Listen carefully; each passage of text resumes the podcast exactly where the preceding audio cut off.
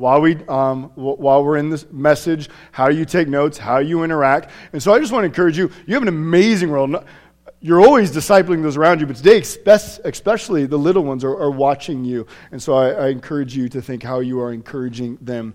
Um, one last thing is, uh, as, as my wife talked about a book club, that is one way that we just try to help facilitate more community uh, coming around and discussing God's Word and how it changes and shapes the way we live. And so, book club is an amazing thing. It's something that usually just takes place during the summer. And as we go forward now in September, uh, we're starting up our table groups, which is basically our form of small groups. We encourage you, if you are not yet signed up, uh, there are sign up sheets in the back. I encourage you, you can, uh, there's, um, you know, just a women's one, a men's one, and then there's, there's a family one. And so I encourage you to sign up there today. If you have any questions, uh, the people with, I don't have mine on today, with the little lanyards, you can talk to them, you can talk to me, and we'd love to talk to you more about table groups. Um, but we're going to go forward now into our message. And if you have your Bibles, I encourage you to turn to Matthew 18. Matthew 18 is where we are going to be starting in verse 12. And as we already said, we are in a small three week series on the church. Last week was church membership. This week is church discipline. Next week is church leadership. And then starting September 9th, we will begin our series in Revelation. Now, last week, Chris Gorman, one of our elders, he preached on church membership. And he did a great job preaching it. And one of the things I really liked is that he compared the church, or compared, uh, or used an analogy to help us understand a little bit of what the church does here. And he used that embassy um, analogy, illustration, if you were here last week. Embassies are located on foreign soil. Embassies affirm the citizenship of those on foreign soil. Uh, embassies also seek to protect and care for its citizens, and embassies represent the rule or government of its home country. And that's very similar to what a church does. A church is a local body, uh, a local body of believers who represent the rule and reign of God here on earth. And what we saw last week, according to Matthew 16, the church has been given the authority to affirm those who belong in the kingdom of God. And that's what church membership largely is. When we bring people forward and we bring them into membership, it is the affirmation based upon their profession of faith in Jesus that we affirm what we also believe is true in heaven. They are members of the kingdom of God, of the family of God. So that was last week. But what happens when members no longer represent the kingdom? What happens when members with their words and or actions begin to deny the kingdom of God? Or to return back to the embassy analogy, what happens when a citizen commits treason? What happens if the embassy discovers that a person's paperwork has been falsified? That's, that's what we're looking at today. Now, church discipline is a touchy subject. Some of you, you might be here, oh man, we're visiting and we chose Discipline Sunday to come on. Um, you might have heard things. Maybe you've been in a church where there's where either they practice it right or poorly, but it just didn't rub you the right way. Um, there's a lot of ways people react. Some people think it's unloving. Some people think it's very uncharacteristic of a church to, uh, to discipline. They think, how can a church that's supposed to be characterized with grace and forgiveness and love and mercy, how could you ever do discipline? That just doesn't seem like it fits together. So, my hope is that by the end of the sermon, we would all see the necessity of church discipline and also that it is to be the normal part of the Christian life. And I think you'll see that as we go through. So, our main point is that church discipline is the means in which we pursue sinners and preserve our distinctiveness in this world. That's what we're going to look at today.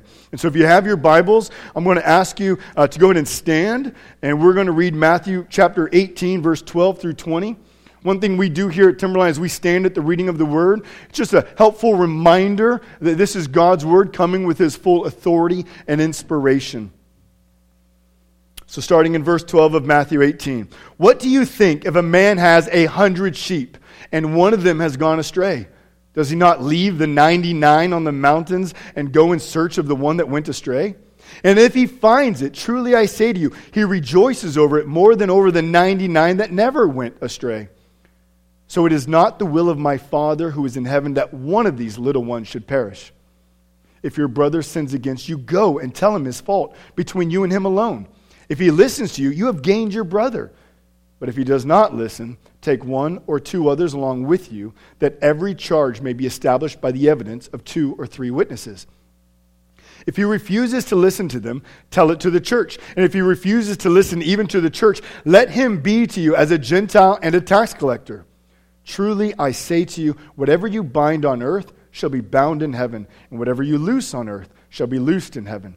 Again, I say to you, if two of you agree on, on earth about anything they ask, it will be done for them by my Father in heaven. For where two or three are gathered in my name, there am I among them. Let me pray. Father, we come, we come now to your word. And Lord, we thank you for your word. We believe it comes with your full authority, and all of it is useful for teaching and correcting, for instruction. And Lord, I pray that through your word, the power of your spirit, Lord, give us wisdom, understanding, and instruction today.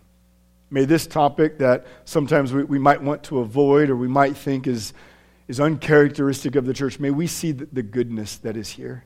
May we see that it's it's an act of love towards you and it's a love towards others in this world that we are to live this way and we're to work on church discipline. God, for those who are here who seem apprehensive at this moment, but I pray that your Spirit would place their hearts at rest and help us to see the truth of your word. May you transform our thinking into the way that your word instructs us. In your wonderful name, Jesus, amen. You may be seated. So, majority of time we're going to be spending in verses 15 through 20, but I just wanted to point out in verses 12 through 14, we see that our God and Father desires that none of his sheep will go astray.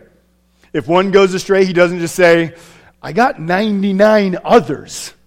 Like, that's still passing. He doesn't, he doesn't do that, but rather he lovingly and joyfully leaves the 99 and he goes in search of the one. And he wants to gather that sheep who has wandered away from the flock and bring it back to the flock. So, how does he do that? Well, it's through the church. That's verses 15 through 20. The means in which the Father pursues his church is through the life of the church. And so we see that in verses 15 through 20. We're going to kind of make our way through three main points. The first one is we're going to see the church is called to respond to sin. We're going to spend majority of our time right there. Second, we see the church has been given authority to respond to sin. And third, we'll look at the promise that God has given to the church as they work and perform church discipline.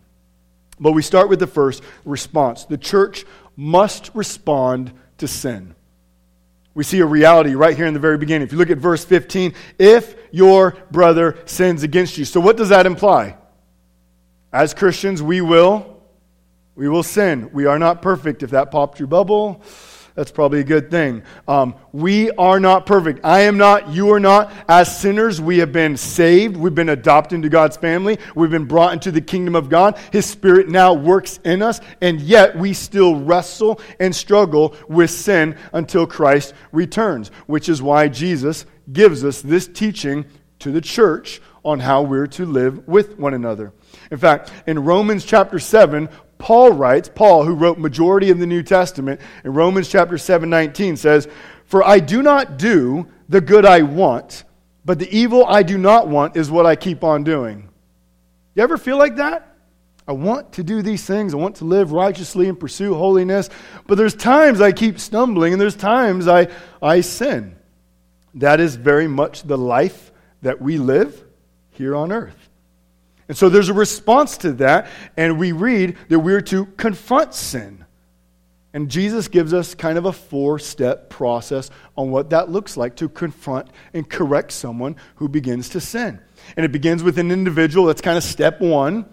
And then if the person continues to persist in his sin, we bring two or three others. And then if it continues, we, we bring the church. And if it continues, uh, the person is removed. And so what we're going to do is we're going to walk through each of these steps. And I want you to notice in verse 15 how it starts. This is the first step. Go and tell him his fault. His fault. Jesus commands us to respond to sin. Passivity is not an option. We're to go to the one who has sinned and tell him, meaning we expose, we reprove, we bring to light that which is happening. Notice, we're to go to them. You don't look at the person who's struggling on swimming and drowning and saying, Well, if you come over here, I'll help you swim better.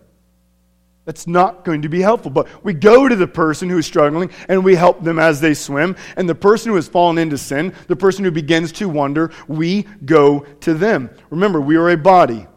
And as a body, if we see part of the body that is hurting, all of the body looks at how do they attend to that? How do they take care of the part that is hurting? In James chapter 5 verse 19, we read this. If anyone among you wanders from the truth, so this could happen to anyone, says, If anyone sins, if anyone begins to wonder, now notice who brings them back. And someone brings them back. That's who James labels. Someone, meaning if anyone in the church sees someone wondering, that someone is to go to that person. It is not just the work of elders, it's not just the work of the leaders in the church, but this is the everyday activity of the church. We are members of a body. If we see something happening on the body, we attend to that. Confronting sin is to be the normal activity. So let me just kind of flesh this out just a little bit. Uh, if you are a parent, this might be helpful, or you might be able to relate quite easily. You have a child, and you tell them to go into your room or go to their room and, and clean the room and make the bed. A few minutes later, they might come out of the room, and the, the room is clean, but the bed has not been made. So you go to the child and you say, Hey, what, what happened? Did you, you didn't make the bed? And the child goes, Oh, I forgot. I still need to do that. So maybe the child goes back in and does that, or maybe you go back in there with the child and help make the bed. That's kind of normal correction that, that, that takes place within the church. If someone sees, uh, if, if guys, if we see one of our brothers angry, I mean, just just vehemently angry. Maybe we see something with one of his kids, or, or we see just how he responds to a wife and something, or just in some event in life, we come up to him and we don't bring rocks to throw but we come up to him and say, hey, what, what's going on? We, we saw yesterday, man, you, you were kind of angry. Is something going on? And we come to walk alongside them, to love on that person. That's the simple, gentle correction that we are to practice every day in the church. And notice, uh, and notice what the goal is. At the end of verse 15, we read, If he listens to you, you have gained your brother. That's the goal. The goal is not to simply be a, a fault finder. Oh man, you got angry yesterday. Ooh, you lied. I mean, that's not the goal. It's to bring back into alignment with Christ so that we live in a way that honors Him and that glorifies God and that we're able to build one another, one another up in the body. And so the goal is that we would bring the person who's beginning to wander into sin to bring them back into right fellowship. And let me just plug table groups here for a moment. Um, table groups is a vehicle that we use, that most churches use, as a means of helping facilitate the growth of more and more relationships within the church. If we're going to know each other, if you're going to know me, if you're going to see when I get angry or whatever it is my sins are, and you're going to be able to help me, then you have to know me or I have to know you. So, table groups is a way to help build those relationships. That's what book club does. These are ways that not only do we grow in our understanding of the body, how we serve the body, but also how we just walk with one another that we might build each other up on a daily basis. So, again, if you're not plugged in to table groups, I encourage you sign up today in the back. Come talk to me. I want to help you with that. But see, the problem here is that sin is deceitful. This is why we go to the person. Sin is deceitful. It wants to blind us to the fact that we're beginning to wander away from the sheep, from the church.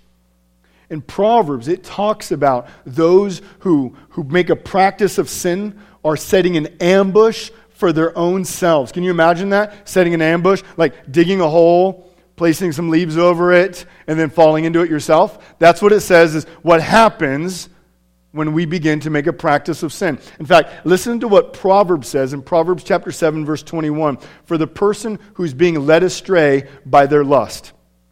It says, with much seductive speech, she persuades him with her smooth talk. She compels him. All at once, he follows her as an ox goes to the slaughter or as a stag is caught fast, till an arrow pierces its liver, as a bird rushes into a snare, he does not know that it will cost him his life. So here this person's pursuing their lust, going after an adulterous woman. And what he's doing, he's laying a very trap for himself that will cost him his life. Sin wants to lure us away from the church, from the gospel, from worshiping God, and bring us to our death. It wants to rob you of your life and your joy.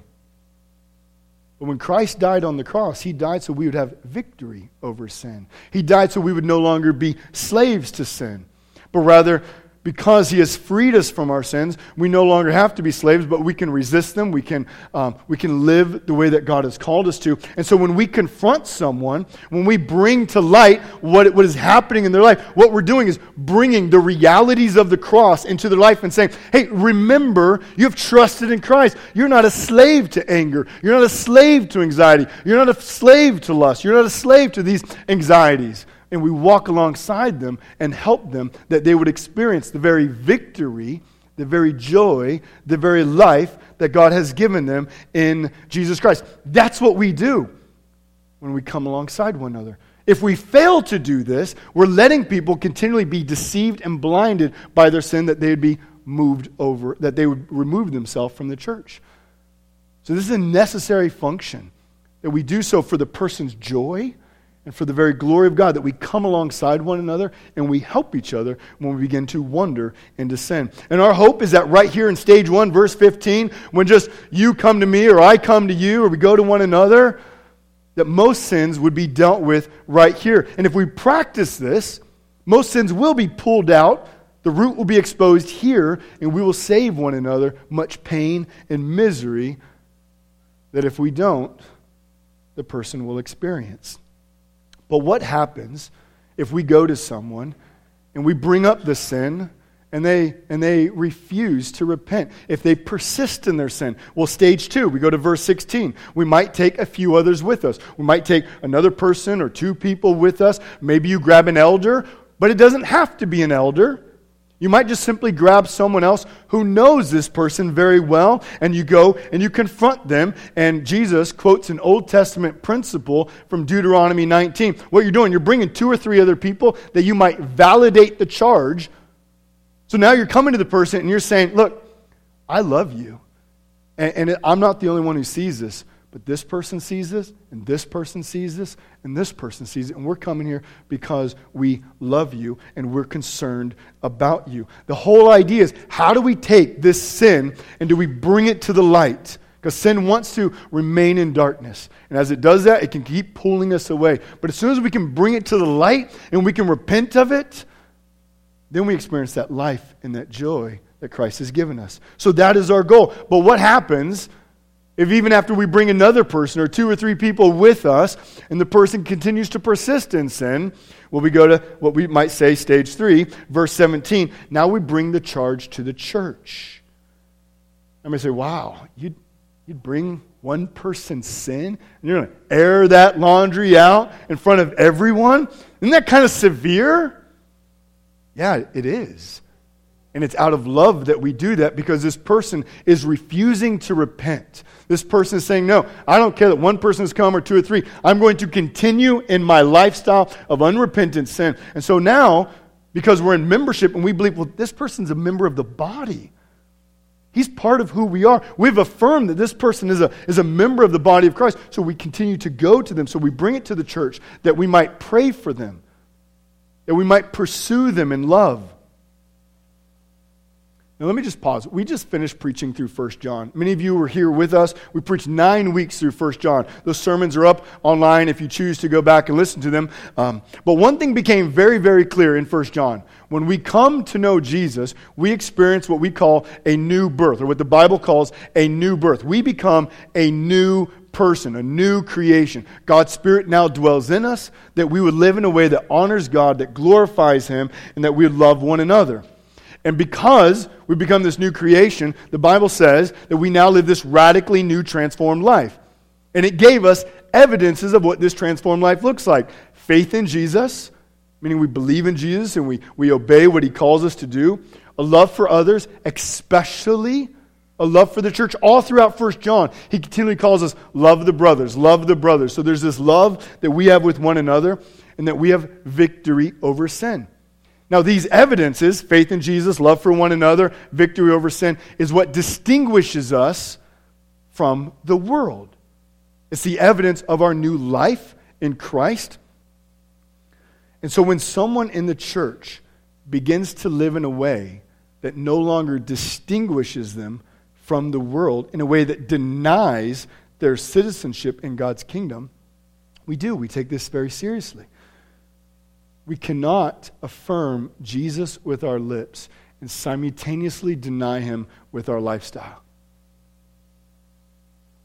When we do, we're in effect saying, I can be saved by the cross, but not transformed by the cross. When someone says, Look, okay, I can live how I want, don't, don't judge me. Don't hold me accountable. Listen, I can love Jesus. I don't need to be with the church. I can love Jesus. I can do these things. Don't judge me. What they're saying is okay, I want Jesus to save me, but I don't want him to then rule my life.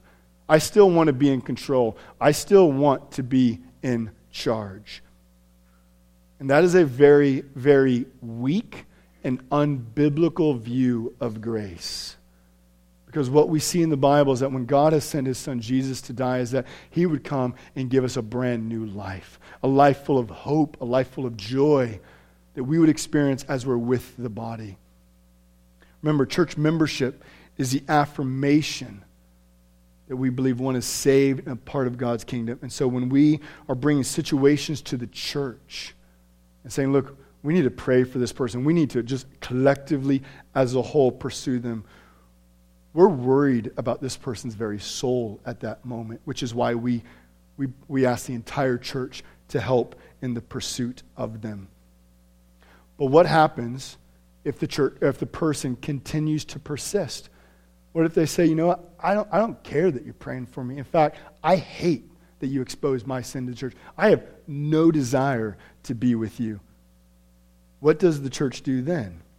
Well, think about it maybe like this What does the embassy do when they find someone who's committed treason? Or what does the embassy do when they find, hey, this person's paperwork? It's not true. They're actually not a citizen. What happens? Do they just ignore it? They re- lose their citizenship. And here in the church, there's a removal from the church. There's a loss of that affirmation of what we would say that citizenship in God's kingdom. And so we remove, and that's what we see in verse 17. We remove those who persist in sin. And we're called to treat them as a Gentile and a tax collector. Now, Gentile is, characterized, is a word used to characterize those who do not believe in the one true God, but uh, very often at this time they're going to believe in, in multiple gods. It's a pagan lifestyle that they're leaving. A tax collector, uh, like, like Matthew, who wrote this letter, a Jewish tax collector is one who no longer has allegiance to Judaism and Yahweh, but has now given its allegiance to Rome. So they have chosen to be an outcast. They have chosen to no longer associate themselves with God's people. And so he says we are to treat them as a Gentile tax collector. We're to be, they're to be removed from the church. So what I want to do is I just want to ask a few questions. Um, I think the questions are in your bulletin. Just what does this look like? Because I think this is something that we kind of wonder at times, and, and we wonder, why is this good? Is this loving? And so I just want to ask a few questions and walk through it. So, what does it mean to remove someone from the church? First and foremost, it means that we no longer affirm they are a true citizen in God's kingdom. That's first and foremost. The church says, based upon your persistent, unrepentant heart, we can no longer affirm that you have truly believed in Jesus and experienced the new birth. And in the Bible, so just many times we go, well, what about assurance? If you go through the Bible, We believe in assurance, and we do. We believe in, in the grace that comes and saves us and transforms us. But assurance is always based on present obedience, not past obedience. So we don't go, well, you know, like five years ago, I mean, this person was doing really good things for the church, or six months ago, or a year ago. And we don't just look at the past, but we go, man, for the last six months, the last year, the last two years, there's been no fruit at all. In fact, the only thing that we see is really unrepentance, only rebellion. And so we don't go, well, well five years ago we saw good things, and base the assurance off of that, because that's not what we see in God's Word. And I encourage you, look through God's Word. Assurance is always based on our present obedience. That's why we're called to persevere and persevere with one another. So we would remove them from the membership, which we are saying this person is no longer a part of God's family or part of the kingdom of God. It also means they're no longer uh, uh, able to partake of the Lord's table. Uh, Lord's table is what we do at the end of every service. And so uh, we call that communion, where we take the bread, which represents the body of Christ, and we take the juice, which represents the blood of Jesus. And as we take that, what we're doing as we take that is we're looking back at the cross and we're remembering what Christ has done for us, that he came as a man to die for us so that we could have life and forgiveness.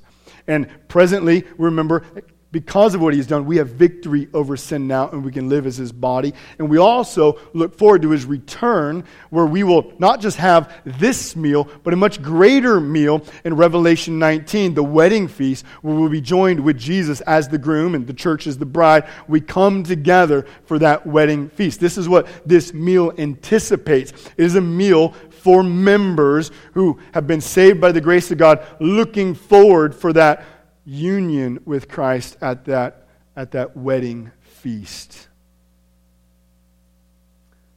So there's at least two things that it means. So, so you might be sitting here going, this just doesn't sound loving, though. I mean, it just seems strange. And I get that. And, and this, is, this is a hard topic, it's a tough one. But let me just say it's loving in many ways, in at least four ways. Number one, it's loving to God. We're, we're obeying His word. So the first thing is we're acting in obedience to his word. When we practice discipline, we're saying, God, we love what you love and we want to live the way you have called us to. Oftentimes, churches or people say, look, we don't do that discipline thing. What they're in essence saying is, we don't think that's loving. We actually have a better way to love. Now, think about the implication of that. God, I know you said love this way, but that's really kind of outdated we actually have a better way to love than what you prescribed in your word. And so they're choosing to redefine the way that we are to love one another. Um, and on a side note, uh, many of you are military. Many of you know military people. You know, you're within one, two, or three years, you may very well be leaving this church because you will be um, given orders to move somewhere else. And we always encourage go to membership classes, find out about the churches uh, that you're going to be a part of. But one question you can ask a church when's the last time you practiced discipline? That doesn't mean the full removal of someone, but when have you, when have you practiced this, 15 through 20, pursuing people? And if they say, oh, we don't do that, I would greatly encourage you just to keep on looking. This is something, it's un, so it's not something we look forward to doing in one, es- in one sense, but it is a way that we greatly love one another. And it's a command that God has given to the church. And so, one thing we want to encourage you to this is a practice that we are to practice. And when you look for different churches, that I, I, would use as a means of just where are they at in obedience to Scripture? And, and what does membership mean to them? Uh, second, it's loving to the church. It's a way of protecting the church. For one, if this person is coming and they're a wolf, they're teaching false doctrine, they're, they're moving people away from the community, from the Word of God, the most loving thing you can do is get rid of the wolf, right? You don't let wolves come into the sheep pen, they kill sheep. So you, you shoot the wolf, you remove the wolf from the sheep pen. Um, now, that doesn't mean that every person who gets removed is going to be this wolf. Um, sometimes, uh, sometimes they're not. So you're loving the church because not only you're moving, but you're also reminding the church of the transformation that takes place in Christ. When we come to know Jesus, we experience this new birth. So as we practice church discipline, we're reminding there's a new birth. Christ works in us. We should expect to see the fruit of God working us. So we're loving the church, encouraging the church. Are, are you seeing the fruit grow in you? Are you living in accordance to the way that God has called you to live? Um, and just to remind you, when we go back to like Acts chapter 5, and we see Ananias and Sapphira, which is this like crazy situation um, back in uh, the beginning of, of the birth of the church. What we see is Ananias and Sapphira, they come, they lie to Peter, and at that moment they're struck down and killed. Just so you know, that doesn't really happen a lot anymore. And we can go into that kind of other reasons later. Uh, but you know what happens just a few verses after that? The church shrunk completely. No, it says the church grew. Church continued to grow as the church understands the holiness that it has been called to and that Christ is working in the church in this transformed life that we are to now live. There is great growth that takes place in that. Third, it's loving to the unrepentant sinner. Now, uh, just so you know, there's another instance in the Bible, a very clear one, which addresses church discipline. And you can read the whole part in 1 Corinthians chapter 5. But in 1 Corinthians 5, Paul addresses the church of Corinth. And he says, Listen, you got a guy in your church sleeping with his mother in law. And you're being arrogant by not dealing with it. And so he's calling them out because they've ignored this sin. And so this is what he says in verse 5 of chapter 5 of 1 Corinthians. You are to deliver this man to Satan for the destruction of the flesh, so that his spirit may be saved in the day of the Lord. So the, the delivering this man to Satan, remove them from the fellowship of the church. You cannot have someone sleeping with their mother-in-law and saying, I'm, yep, I'm a believer. That just doesn't happen. So he says, remove them. But why? What's the goal? So that his spirit may be saved in the day. The goal is always for the love of the person also. Don't miss that. A child, when, when you discipline them, you spank, they're not going, man, my, my parents love me so much right now. I'm so thankful. We, we don't base, um, we don't define if an act is loving if the person being disciplined sees it loving at that very moment.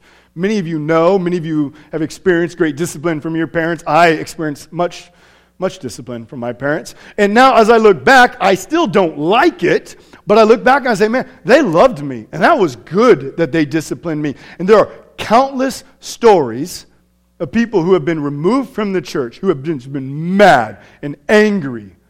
And maybe it took them six months or a year or five years but then eventually have come back to the church and they will say that was one of the single most effective things the church has ever done for them. That was a turning point in their life. So it's loving for the person. Fourth, it's loving to the world. I want you to think about this. The world often accuses the church of being hypocritical. Could it be that we become too tolerant of sin? Like we're called to, to reach out to the world. So often what we do is well, how do we be loving to people? And how do we, how do we be so loving to people that they're really comfortable around us all the time? But the problem is if the church is really comfortable around, or if the world is really comfortable around the church all the time, we're probably doing something wrong, right? Was Jesus the most liked person? No, he was crucified. He was hated. We're not looking to be hated by the world, but but as we love and as we live the way God has called us to, there'll be some people from the world that, that will come to know Jesus, and others are going to be very, very angry. But what we're doing is letting them know what does a Christian look like? What does the gospel do? What does it look like to live a transformed life by the very grace of God? And so when we practice discipline, we show the world, look, we're not saying we're perfect, but we don't, we also, we don't believe that we're to be hypocritical either. And so we practice church discipline as a means of helping uh, present a clear picture to the world of who Christ is and what his body looks like. Um, I think one question that we sometimes have is well, what sins merit removal? And so I, I was reading a book not too long ago um, by Jonathan Leeman uh, called Church Discipline, and it was helpful, and, and we can make that available for you like. Uh, but word of caution we don't blow the whistle on every sin. You ever watch a basketball game and they blow the whistle on every single foul? And you're just, I mean, you're frustrated as a spectator. The players are frustrated because they're not able to do anything and everything is getting called. Um, I would say the majority of times that we get offended with one another, it's because just simple miscommunication. You know, we just need to extend grace. 1 Peter 4 8 says, Love is meant to cover offenses. So, most things that we get upset about, love can just simply cover those offenses. But Jonathan Leeman, he writes in his book, and he basically says, okay, there are sins that we can expect, and there are sins that we cannot expect. Now, this, this might sound, sounds a little strange saying it like that, but to say that we might expect certain sins doesn't mean they're acceptable. There's a big difference. And we're not saying it's okay to do these sins, but he kind of talks about it like this. We know that as Christians, we will struggle sometimes with anxiety. We'll struggle sometimes with lying in certain circumstances. We might occasionally drink too much. We might lose our temper at time. We might struggle at lust, with lust at certain levels. So there's things that we can, we know, okay, as Christians, these are things that we're going to wrestle with. But then he says there are also sins that, that we don't expect. The person who gets drunk every night the person who seduces other people for sexual favors, the person who perpetually lies, the person who embezzles money from the work, the one who cheats on their spouse, the one who refuses to gather with the church. He says, these things would be kind of a, if there's an invisible line, these things would be the things that we say we do not expect that regular believers who are growing in their walk with God would be practicing. And so, uh, what I found was helpful, though, is rather than trying to define lines and all, um, the bottom line is when someone is persistently unrepentant, that's when they're to be removed. When they refuse to repent of sin.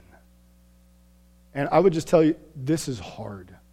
It takes wisdom, it takes discernment on how to go about this. And circumstances play into it also. And so, this is something that I encourage you uh, when you're looking at, at confronting someone and after you've done it, and you're bringing two or three, it's done in prayer. When we bring it to the church, it's done in prayer. When we wrestle with, and I think we've done everything we can, and we have to, we, we, we pray and we pray and we pray. Um, this is hard. And so, we want to be careful on this. How quick should someone be removed? Well, Matthew 18 gives kind of a four step process. And so the idea then is most people say, well, we just logically go from step one, two, three, four, and you probably have heard something like that. Um, you know, don't blaze through them, spend time on each one. I held that view for a long time. Um, but 1 Corinthians 5 also sheds light a different way. In 1 Corinthians 5, Paul does not say, Send someone to that guy who's sleeping with his mother in law and talk with him. Wait a month. If he refuses, send a small group. Wait a month after that, gather the church together. See what you guys think you should do. No, he says in verse 13, purge the evil person from among you. He jumps straight to step four. He's in another city. He's hearing about this sin and the arrogance of the church. And so he says, no, if that's taking place, that person needs to be removed right now. And so, what that has done to me and say, okay, we need to be careful. We don't want to jump to any conclusions, but what we need to do is really base it upon when do we believe the person is, is persistently unrepentant in their sin? And that's a hard thing to wrestle with. Sometimes it might be quicker, sometimes it might be much, much longer. Um, you might have other questions. If you want, you can text them in. If we have time, we'll, we'll address some of those. Uh, but, real quick so, what authority do we have as a church to do this? That's the next large point. And what we see is the church has been given the authority to affirm and deny membership in the kingdom. So last week, Chris Gorman preaches on membership, and he points out from Matthew 16 the church has been given the, the authority, the judicial right, to affirm those who are in the kingdom of God. Now, as we come to verse 18, we see the church has also been given the right to remove those. It says um, in verse 18, whatever the church binds on earth shall be bound in heaven, and whatever you shall loose on earth shall be loosed in heaven. So the church, by Jesus' authority, has been given the right to either bind or to loose, talking about those who are in the kingdom.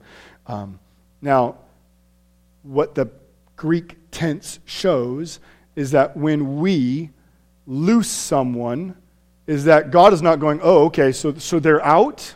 Okay, are they in? So he's not taking notes from us and keeping his roster up to date because of what we do. But the Greek tense shows that when we act in this way, we're doing what we believe is already true in heaven. Does that make sense? So our affirmation is really the echo of what is already true in heaven. So when we bind, we're binding because we believe, man, we believe this is true in heaven. When we loose, we don't believe you're, you're, your name, or you are a citizen of God's kingdom, and so we have loosed you. So that's kind of what that means there. So, again, it's not our declaration that makes it effective. We are simply affirming um, or denying what we believe is already true in heaven. And so, Jesus has given the authority to the church to do this. Um, but he's also given us these promises, and we see these in verses 19 and 20. The church has been given two promises, and, and look at verse 19. Again, I say to you, if two of you agree on earth about anything, they ask, it will be done for them by my Father in heaven. I think what we have here is God is promising his support. Jesus is saying when members of the church come together, when you're praying for wisdom, when we pray for discernment, when we pray for boldness, when we pray for grace, we can rest. God's going to answer these prayers. We can rest in that. That we're not just, man, we think we need to go forward with this, or we don't think we need to go forward with this, man, uh, but we can rest assured God is working in our prayers and answering them and helping us. We're also told in verse 20 um, that we are promised Jesus' presence. It says, For where two or three are gathered in my name, there am I among them. Now, just so you know, this is like one of the most abused passages in Scripture. You've heard it. Someone, you know, you're in a small gathering. Well, we know Jesus is with us because there's two or three of us gathered right now. I mean, if one of you leave, he might not be with us. So we at least need two, preferably three, because now we know Jesus is with us. But, I mean, is that even true? You're like, wait, is it? Um, when we believe in Christ, who dwells in every single believer? The Spirit of Christ. We saw that in 1 John. He gives us His seed that now abides in us. In John 14 and 15 and 16, we see He's given us the Helper, His Spirit, to live within us. You always have God's presence with you. Like, you know that, right? Like, you don't have to go get a buddy to then make sure your, your prayers are going to work. Like, you always have God's presence with you. So, it's just applied wrong a lot of times. But what we have in the context here is that it seems that Jesus is promising his presence. When you have two or three people gathering and they're trying to address sin, you just, just know that God is with you. Know that his son is with you, persevering you, helping you, giving you that wisdom as you confront sin in this world. Um, if you look back at verses 12 through 14, that, that beginning passage, remember, our Father loves his sheep, he loves the church. If you are a believer in Jesus Christ, our Father loves you. He loves you so much, and he pursues his sheep and he wants all of them to be together. And when one parts, he goes and he goes after it. That he would joyfully, lovingly bring that sheep. So you just know if you wonder, Father is going to pursue you. And you know how he does it? It starts with one person from the church coming to you. So, what I want to encourage us as, as, we, as we close on this is I know it's easy to go, hey, someone should talk to that guy. Not me. I, I, don't, I don't want to be the guy. I mean, that, that's not really my place. Who am I to judge? But what, what we've seen is this is the role of every single person. Is that when we see someone, we're to go after them. And you are the very means, on an individual level, we start as the very means in which God brings his sheep back. And so let's not hide behind, I don't want to confront. I know that gets kind of weird and I don't want to make this person uncomfortable. Well, let's go to one another. No, let's remember that 1 Peter 4 8.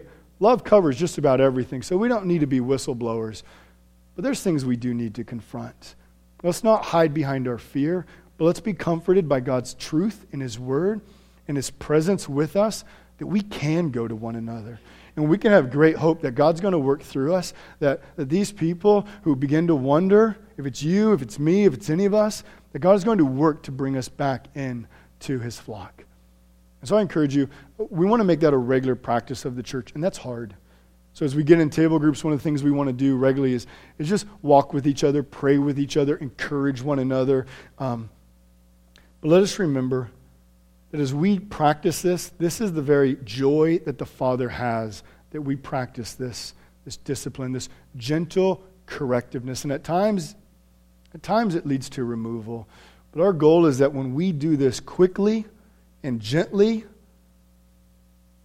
that most things will all be dealt with very quickly and that we will be able to experience that fellowship with the church. So I'm going to pray, um, and then we'll move into our, our time of communion. Father, we thank you for this day. God, we thank you for your word. We thank you that you love your sheep and you will bring your sheep back.